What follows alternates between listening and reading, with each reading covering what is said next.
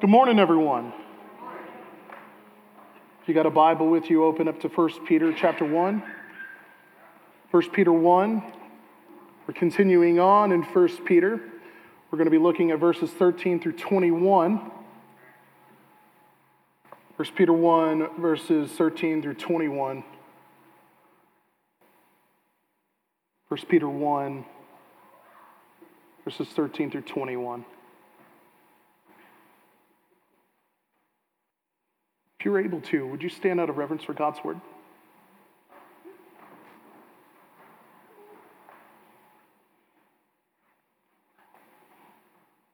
This is what God has to say to us this morning through the Apostle Peter, inspired by the Spirit of God. He says this Therefore, preparing your minds for action and being sober minded, set your hope fully on the grace that will be brought to you at the revelation of Jesus Christ.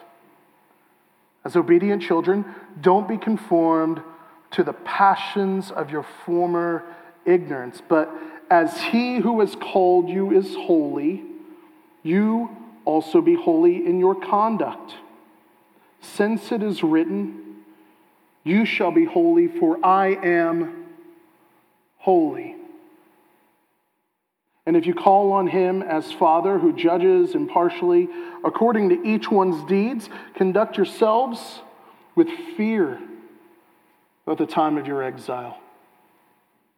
Knowing that you were ransomed from the futile ways inherited from your forefathers, not with perishable things like silver and gold, but with the precious blood of Christ like that of a lamb without blemish or spot.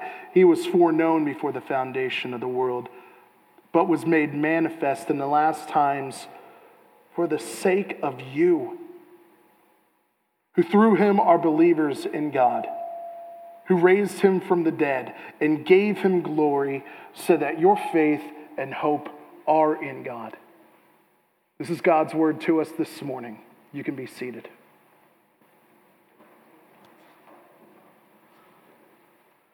You familiar with the idea of compartmentalization? Yeah, a little bit? Somewhat? You go to work, or if you've been to work before, maybe your boss has told you a time or two before, like home stays at home, but work is for work. Or if you have a spouse, um, maybe they've lovingly told you that work is for work and home is for home. Men, have you heard your wives say that to you a time or two before? Maybe. We all have spaces in our lives for all sorts of things, sometimes really good. Leisha and I, we set apart one night a month for date night. If you don't date your spouse, you should do that, regardless of how long you've been married. But if you were to think of your life as, as a big old house, you've got all these different compartments for all sorts of different things. There might be some places in our life, some of these rooms, that are very, very unwelcoming, aren't there? There are places where we don't share grief and sorrow. There are places in our life and heart where we keep vices and sin hidden from other people. And like an abandoned house, it's dark and dank and dusty and uninhabitable. I can't say that word today. Even those places, though, they're set apart for their own purpose as well, aren't they? What if those places, though, what if those places in your life didn't have to be so compartmentalized? What if your life didn't have to be so compartmentalized? Instead, what if there was something like a driving force that could bring unity to all of your life? I think that's what the passage is getting at today. Remember how we talked about how resistance is active holiness? We finally come to the thrust of the passage, the thrust of the book Be holy as I am holy. Peter quoting the law, quoting Moses Be holy as I am holy. Picture of being holy and set apart for God, for His purposes, for His desires and passions. It happens gradually, over time, where you and I are transformed by His grace and power. And these competing interests that you and I have, they start to fall by the wayside as we start to align with His vision for our lives. And so that one day, every fiber of our being is solely and only for Him. Don't you want that? What does it look like then to be a people that are set apart for Him? If you're taking notes, the first thing to note is holistic holiness. I'm not talking about like holistic medicine, I'm not talking about like energy healing or anything like that. I'm talking about all encompassing. Wouldn't it be amazing if all of our lives were wholly dedicated to the one that made us and saved us? What would it look like? Peter gives us three different things. First, our, our heads, our, the way that we think, that would be set apart. Notice what he says throughout the passage. There, there, are a couple of different things. He says, preparing your minds. But Peter is saying, prepare your minds. It means that there is ongoing preparation, there's ongoing work that you're undertaking. Our mind is being actively engaged for a particular task. Literally, when he says it, it means to gird your loins. That's the old King James Version. Another way to say it is to like adjust yourself internally so that you can get after what is before you. But notice the second thing that he says. He says, Be sober minded as well. Our minds, they're supposed to be actively engaged. There's a particular way in which we're supposed to think, but we're supposed to think without hindrance. They can't be tied down. And so while your mind is being girded up for what lies before you, it's also saying that you have to unloose some of those ties that might otherwise bog you down. Be free of frustration and malice, anger so that we can set our hope on the grace that will be brought to us at the appearing of Jesus. Only when we get rid of some of these things and only when we put our mind to the task can we actually put our minds upon the grace that would be brought to us. How does this work, though? I think Peter's talking about a process here. They're not in here right now, but Kevin, Christian, and uh, another dude came over yesterday to lift weights. I don't know um, if you know a lot about gym culture or not. I'm just learning about these kinds of folks. They're interesting kinds of folks, friends. When you see a guy sitting on a flat bench and he has a partner with him. He wants to get him really excited about lifting a tremendous amount of weight. How is he going to do that? He's going to encourage him. His voice is going to get louder. He might even slap him on his back or on his chest to like get him jazzed, right? He's helping him set his mind to action. But the guy that's lifting, he also has to be sober minded. What does that look like? I'm not Superman. I'm not going to be lifting every single plate that's in this place today. But I'm also not going to stop until I have to quit. What's the end to the exercise? Why do they do it? Why set our minds? Why be sober minded? because there's a goal in mind. There's an actual reward in mind for you and me. Guys that came over yesterday, the intent is to be able to lift more tomorrow. They want to get stronger. As a friend of mine would say, I want to be harder to kill tomorrow. Right? For us, setting our minds and being sober minded enables us to place our heads, our thinking upon the promises of God, upon Jesus as our living hope. The church was painfully aware of competing substances and competing activities that could so easily ensnare and entangle them. And they could have if they weren't alert and they weren't ready for the task at hand and following Jesus in their day. And that's no different from you and I now. You can be prepared.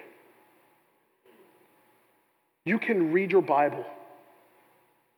You can pray. You can fast.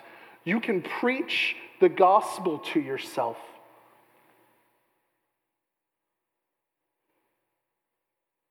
But it's also a call for us to drop things that hold our hope hostage as well. To being sober minded is this it's, it's, it's not being bound by anything less than Jesus' blood and righteousness.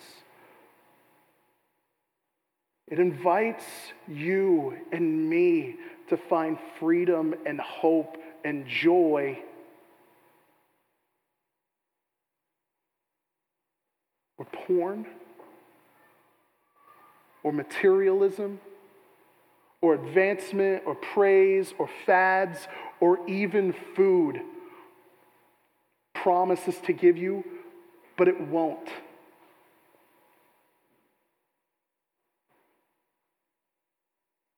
when we're not disciplined with our minds, or when we're led astray in our thinking, or held captive by anything less than grace that will appear for us, then it makes it seem like all of God's promises don't work. As we keep running back to these old things, it leads us to despair and despondency rather than seeing God as the great promise keeper. But preparing our minds and sobriety of mind say together with Him that we expect grace. We expect grace from Him. We don't presume upon it, but we know that He will give it an ample supply, not just for today, but ultimately and finally when we see Him, Jesus welcomes us into His kingdom. It's not just our heads that are set apart for Him, though, our hearts are set apart for Him too. Our hearts are set apart for Him too. Be conformed, be not conformed to the passions of your former ignorance Passions here is an example of what it means to be a disobedient kid. Have you ever been a disobedient kid before? Or have you ever done something like maybe your mama told you to go take out the trash, but your, your little old heart wasn't in it? Yeah, he's talking about even that kind of passion here, too. It typifies a former ignorance. When our hearts, when they didn't know better, they didn't believe better. And because they didn't believe better, they didn't act better. Where'd they get this from? They got this from their ancestors. What displays being a child of God then, though, for us? Demonstrating that we actually have received better that we know that God has changed our hearts. And so we live differently. There's this separatist kind of language now. While we live in the world, we're not of the world anymore. In Peter's day, there were two really big philosophical systems and how to deal with the desires of the heart. One was Stoicism, One was Epicureanism. Tim, I don't care anything about that. Explain it to me like I'm five with pleasure. Stoicism says you need to have a Superman kind of mentality. Your thoughts and feelings, they don't matter. Just walk on through life the best way you can without being bothered by anything that comes your way. Epicureanism says you are a super adventurer and explorer. You need to live life to the fullest. You need to experience all that life has to offer you and experience the most amount of pleasure out of your passions and receive the least amount of pain in this life. That doesn't sound too far off from where we're at today, does it? One says, ignore your passions, ignore a, a part of you, ignore your heart, ignore your needs. The other one says, follow your heart, follow your needs, be dominated by your needs. What does Peter say, though? What is Jesus telling us through, through Peter's letter to his friends? He's saying that your desires need to be changed and transformed, and you live out of those transformed desires. We don't say, I want to do whatever I want. I want to do what feels good all the time. And we don't say that the part of our heart that experiences desire and excitement and joy we don't ignore that part either, but rather we go to Him asking, God, would you transform and change me?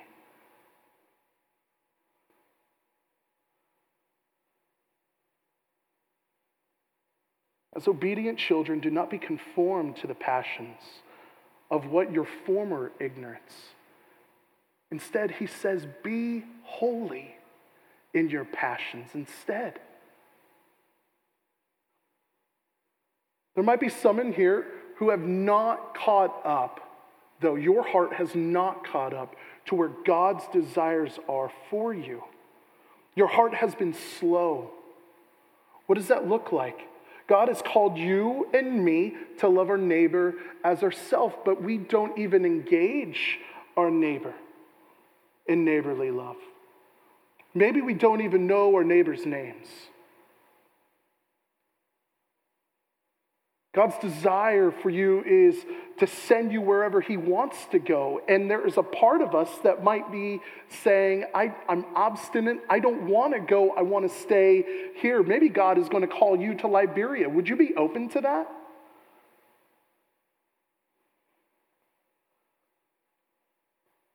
God's desires for you are not to bend according to the whims of culture. But it's also not to be tied up in culture war stuff either.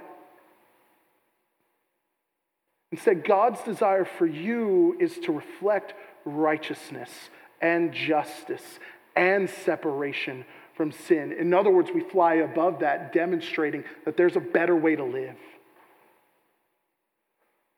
That comes out of a transformed, changed heart, too. To be set apart in heart, then, is to say that God's desires are my desires, are God's desires your desires. Our heads are separated, are set apart for Jesus. Our hearts, our desires are separated, are set apart for Jesus. And so too are our hands. The things that we do how we live amongst people today. Look at verse 17. How does it start? It starts with this conditional statement here, doesn't it? And if you call, it's conditional. What do I mean by that? If you were going to Old Town Donuts, if you were, grab Mark Cody an old fashioned donut. That's his favorite kind of donut. Did you know that? He's not saying, it's not an immediate command like just go grab him one. But if you're doing this, if you're calling upon him, who is Father, who is not a respecter of persons, who calls upon both Jew and Greek, black and white, high school dropout and college educated, rich and poor, male and female. If you call upon him, then you what? Then we conduct ourselves with fear while we are in exile. Do you feel the thrust of that? If we go to God asking Him to forgive sin, if we go to God asking Him to provide for our needs, if we go to Him asking Him to defend us at our lowest, if we go to Him giving praise to Him in song and in prayer, there is an expectation that follows that you and I live in fear while we're in exile. Now, some might say when they hear that word fear, it is terror. That might be part of it because the Gospels talk about how we are to fear the one that can kill both the body and the soul. He's certainly talking about more than just being terrified of God, though. It's talking about reverence and awe. In light of God being holy, I live a certain way. And that certain way might denote that I don't belong here. I don't fit in here. Do you remember Hurricane Katrina? It was a long time ago. I was 18, maybe? 2005. A friend of mine, one of my best friends, Darlene, she decides to go to New Orleans. And I'm following along. My best friend, let's go, let's go help some people out.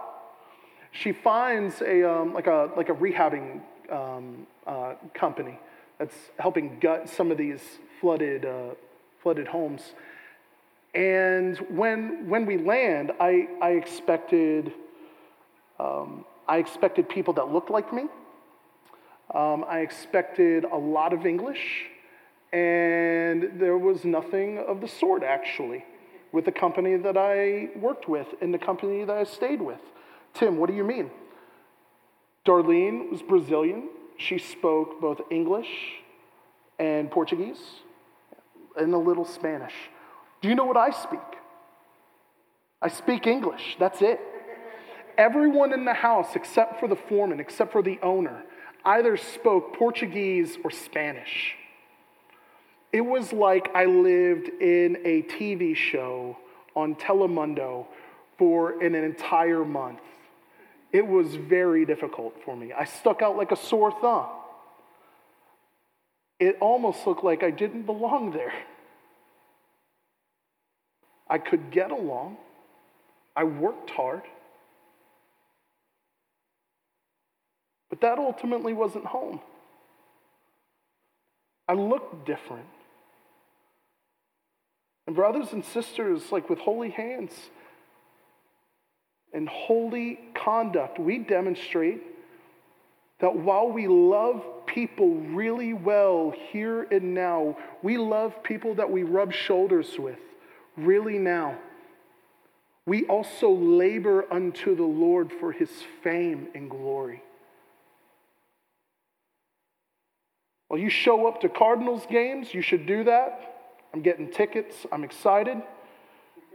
You should also show off God's grace and power through humble living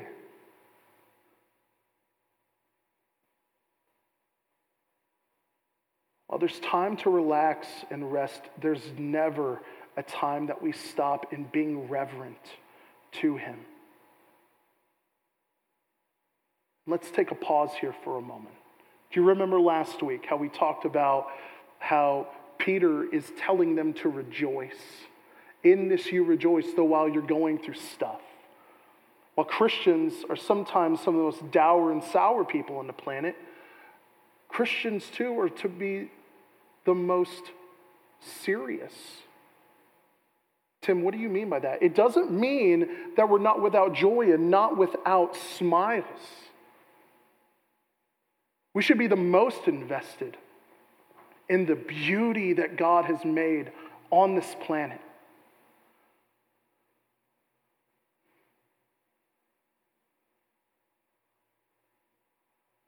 But some of us might not give a rip about reverent living, about serious dedication and holiness to Jesus. Does it look like your life is gripped by a white hot, holy God that desires to make himself famous? Does it look like you're gripped and gratified by all of the other stuff that entangles us in this life? Does it look like you care about the things that Jesus cares about? Or would your Netflix account show otherwise? Would the jokes that you laugh at show otherwise? Would the way that you treat people show otherwise? Would the way that you live in community with one another and lost people show otherwise?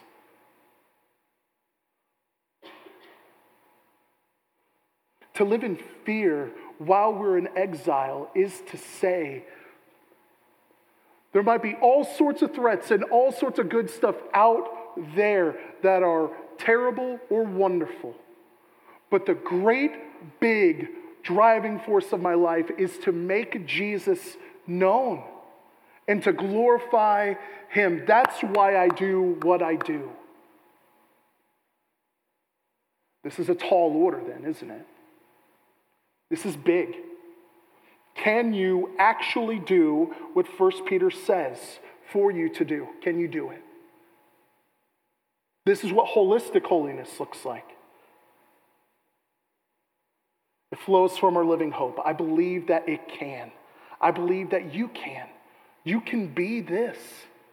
We can be this. Jesus bought us, verse 18, it says that he ransomed us. This is an economic term, it's not initially a religious term. He's saying that you were a slave. This is slave language here. If a country was coming in to take ownership of another one, they might take some of their people back to their capital. That's the idea. He's saying both we were slaves to our own desires and we needed Jesus to free us. Not with gold, not with our personal holiness, but with Jesus' own blood.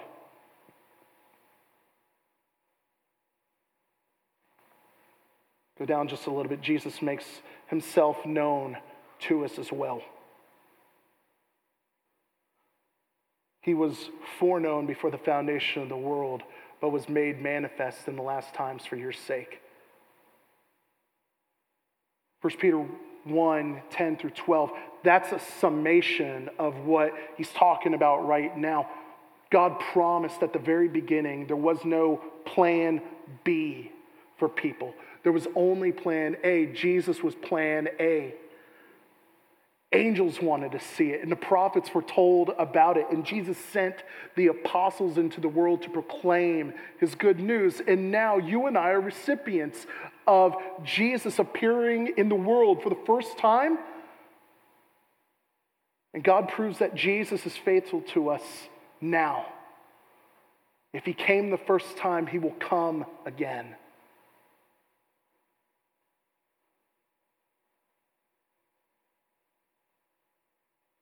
Trust God because of his character and work on the cross.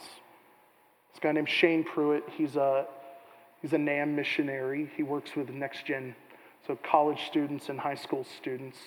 He has a son, or had a son rather, with special needs. And he passed away at the age of 10 just a couple of days ago. And so he's working through his own grief and sorrow.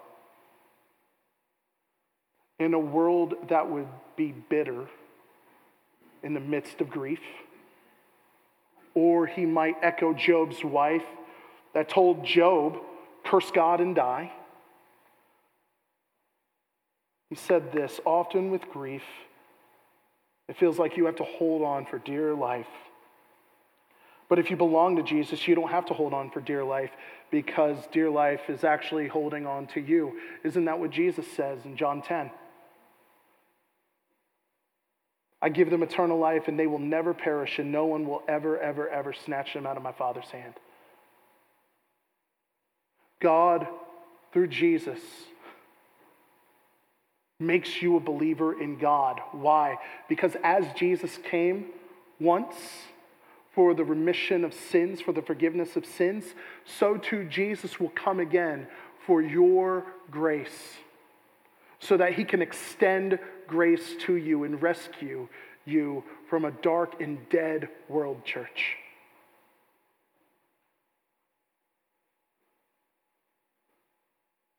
All of this was for his glory, but it's also for you to belong to him too. It's for your faith to trust in Him. It's for you to be bolstered in hope, and it's for your holiness. And the hope that we have been given is for our holiness. Let's pray. Father, thank you for today, and thank you for your matchless, incredible, um, undeniable work that you've done in and through the person of Jesus. You rescued us, you bought us, and you proved yourself right would you do an incredible work in us today? May there not be any compartment of our life that isn't touched by you, but rather we would be driven by holiness for you. We ask and pray in Jesus' name. Amen.